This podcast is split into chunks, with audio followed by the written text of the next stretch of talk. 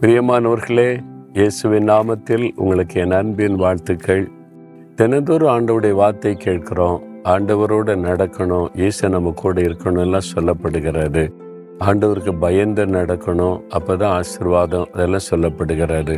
கத்தருக்கு பயந்து நடந்ததுனால என்ன ஆசீர்வாதம்? கத்தருக்கு பயந்து நடந்தால் உலகத்தில் பைத்தியக்காரன்னு சொல்கிறாங்க வேலை செய்கிற இடத்துல கேலி பண்ணுறாங்க நம்ம உண்மையாக நடக்க ஆரம்பித்தா நம்மளை வந்து வாழ தெரியாதுன்னு சொல்கிறாங்க அப்படிலாம் நினைக்கும் போது மனசு கொஞ்சம் கஷ்டமாக இருக்குல்ல? அது மாதிரி நினைக்கிறீங்களா? ஆண்டு மேலே பக்தியாக இருந்து வசனத்தின்படி வாழ ஒப்பு கொடுக்கும்போது உலக மக்கள் அப்படிதான் சொல்லுவாங்க. ஆனால் ஆண்டவர் என்ன சொல்கிறார் தெரியுமா? வசனம் நீதிமொழிகள் இருபத்தி ரெண்டு நாலுல தாழ்மைக்கும் கத்தருக்கு பயப்படுதலுக்கும் வரும் பலன். ஐஸ்வர்யமும் மகிமையும் ஜீவனுமாம். நீங்கள் வந்து தாழ்மையாக ஆண்டவருக்கு முன்னால் நடந்து கத்தருக்கு பயந்து அவர் வழிகளில் நீதி நேர்மையாக நடக்கும்போது அதுக்கு என்ன பலன்? அதை குறித்து வேத சொல்லுகிறது. ஐஸ்வர்யம் மகிமை ஜீவன் மூன்று விதமான ஆசிர்வாதம். இந்த உலகத்தில் நீங்கள் ஒரு குறைவில்லாதபடி வாழ்கிற ஒரு வாழ்க்கை. ஐஸ்வர்யம் அப்படின்னு சொன்னோன்னே பெரிய பணக்காரனாகி கோடீஸ்வரனாகின அப்படி அல்ல. அனுதினம் உடைய தேவைகள் சந்திக்கப்படும். ஒரு குறைவில்லாம மகிழ்ச்சியா சந்தோஷமா எந்த குறைவும் இல்லை. கடன் பிரச்சனையில பண பிரச்சனையில எல்லாம் சரியா இருக்குது. அந்த மாதிரி ஒரு வாழ்க்கை. அது மாத்திரம் இல்லை மகிமையும் ஜீவனும். நமக்கு வந்து ஒரு புகழ்ச்சி. நம்ம ஒரு வாழ்கிற இடத்துல மற்றவங்க சிலர் அற்பமாக பேசுவாங்க.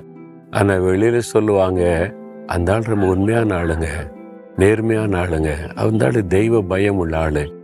நேரில் உங்களை பரிகாசம் பண்ணி கிண்டலாக பேசினாலும் மற்றவங்கள்ட்ட சொல்லும்போது அந்த ஆள் நேர்மையானவங்க அவங்க உண்மையாக நடப்பாங்க அப்படின்னு சொல்லுவாங்க. அந்த கனம் அந்த மகிமை அந்த புகழ்ச்சி உங்களுக்கு உண்டாகும். அது மாத்திரம் இல்லை ஜீவன்.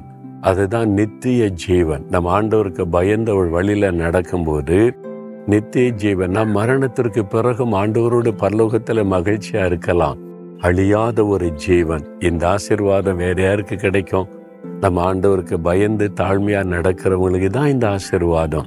இந்த ஆசிர்வாதத்தை நீங்க புரிந்து கொண்டீங்கன்னா நீங்க தாழ்மையா கத்தருக்கு பயந்து நடக்கிற வாழ்க்கைக்கு உங்களை அர்ப்பணித்துக் கொள்ளுவீங்க. அப்படி உங்களை அர்ப்பணித்துக் கொள்ளுங்களேன்.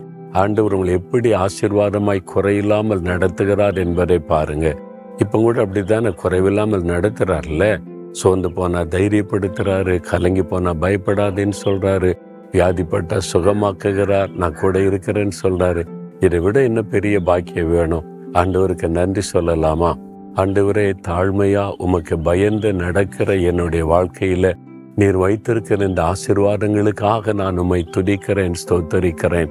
அதை நினைத்து உமக்கு நன்றி சொல்லி வாழ்நாள் முழுவதும் நான் தாழ்மையாய் நடக்கவும் உமக்கு பயப்படுகிற பயத்தோடு வாழ என் அர்ப்பணித்துக் கொள்கிறேன் உலகம் என்ன சொன்னாலும் யார் என்னை பரிகாசம் பண்ணினாலும் பரவாயில்லை. நான் உமக்கு பயந்து உடைய வழிகளில் நடப்பேன். அதற்கு அர்ப்பணிக்கிறேன். இயேசுவின் நாமத்தில் ஜெபிக்கிறேன். ஆமேன் ஆமேன்.